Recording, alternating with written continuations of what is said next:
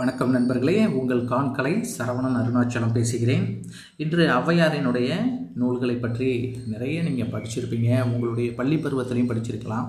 நீங்கள் படிக்காதவங்களாக இருந்தாலும் இந்த தமிழ் உங்களுக்கு அறியாதவர்களாக இருந்தாலும் இந்த தமிழினுடைய சிறப்பாக ஔவையார் எழுதிய இந்த ஔவையார் ஒரு தமிழ் பெண்பார் புலவர் அவர்களுடைய நூல்கள் எல்லாமே வாழ்க்கைக்கு உகந்த பல நல்ல கருத்துக்களை வாழ்க்கையை செம்மைப்படுத்தக்கூடிய கருத்துக்களை உங்களுக்கு வழங்குவதற்காக அவர் எழுதி தந்த ஒரு பெரிய அரிய கொடையாக நான் கருதுகிறேன். இந்த வகையில் அவருடைய பாடல் நல்வழி என்கின்ற அந்த நூலானது வாழ்க்கைக்கு நல்வழி காட்டும் நாற்பத்தி ஓரு வெண்பாக்களை உடைய நூலாக இருக்கிறது.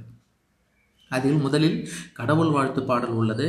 அதன் அதுக்கு அந்த பாடலுக்கு பிறகாக அந்த பாடல் அனைத்துமே அந்த நாற்பத்தி ஒரு பாடல்களுமே வெண்பா என்கின்ற இலக்கண அமைப்பின்படி அமைந்துள்ளது. இப்போ அதில் ஒரு முதல் பாடலாக ஒன்றை பார்ப்போம்.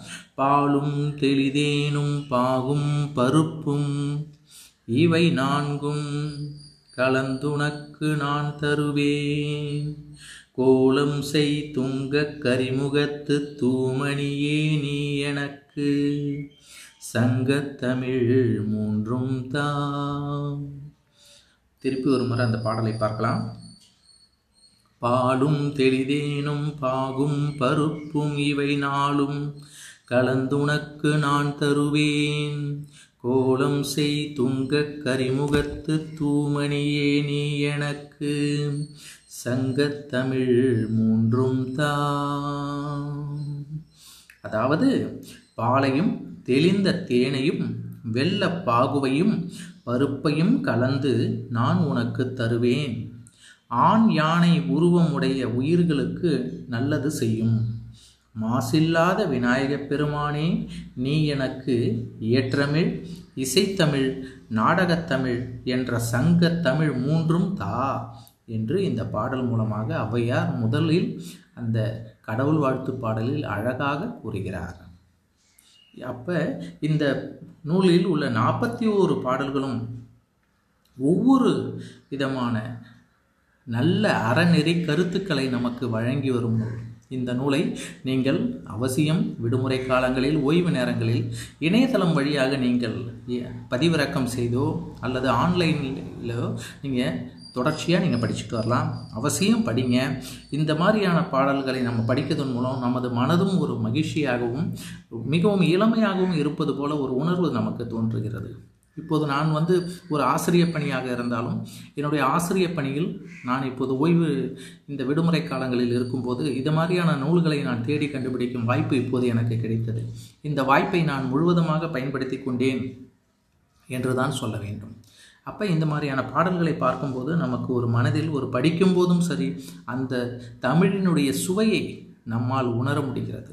அந்த பாடலினுடைய கருத்தை பார்க்கும்போது ஒவ்வொன்றும் ந நல்லவற்றை நமக்கு எவ்வாறாக நமக்கு தருகிறது என்பதை இதன் இந்த பாடல்கள் மூலமாக நாம் தெரிந்து கொள்ளலாம். இப்போ இந்த நாற்பது பாடல்கள் உள்ளன ப்ளஸ் அந்த ஒரு கடவுள் வாழ்த்து பாடலும் ஆக மொத்தம் நாற்பத்தி ஒரு பாடல்கள் உள்ளது.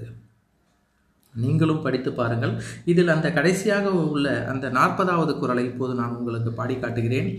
தேவர் குரலும் திருநான் மறை முடிவும் மூவர் தமிழும் முனிமொழியும் கோவை திருவாசகமும் திருமூலர் சொல்லும் ஒரு வாசகம் என்றுணர் என்று சொல்கிறார் இதற்கு விளக்கம் தெய்வ புலவர் திருவள்ளுவர் எழுதிய திருக்குறளும் நான்கு வேதத்தின் முடிவும் அப்பர் சம்பந்தர் திருநாவுக்கரசர் ஆகிய மூவர் பாடிய தேவாரமும் மாணிக்க வாசகர் பாடிய திருவாசகமும் திருக்கோவையும் திருமூலர் பாடிய திருமந்திரம் ஆகிய நூல்கள் சொல்லும் பொருள்கள் அனைத்தும் ஒன்றுதான் என்று நீ உணர்ந்து கொள்.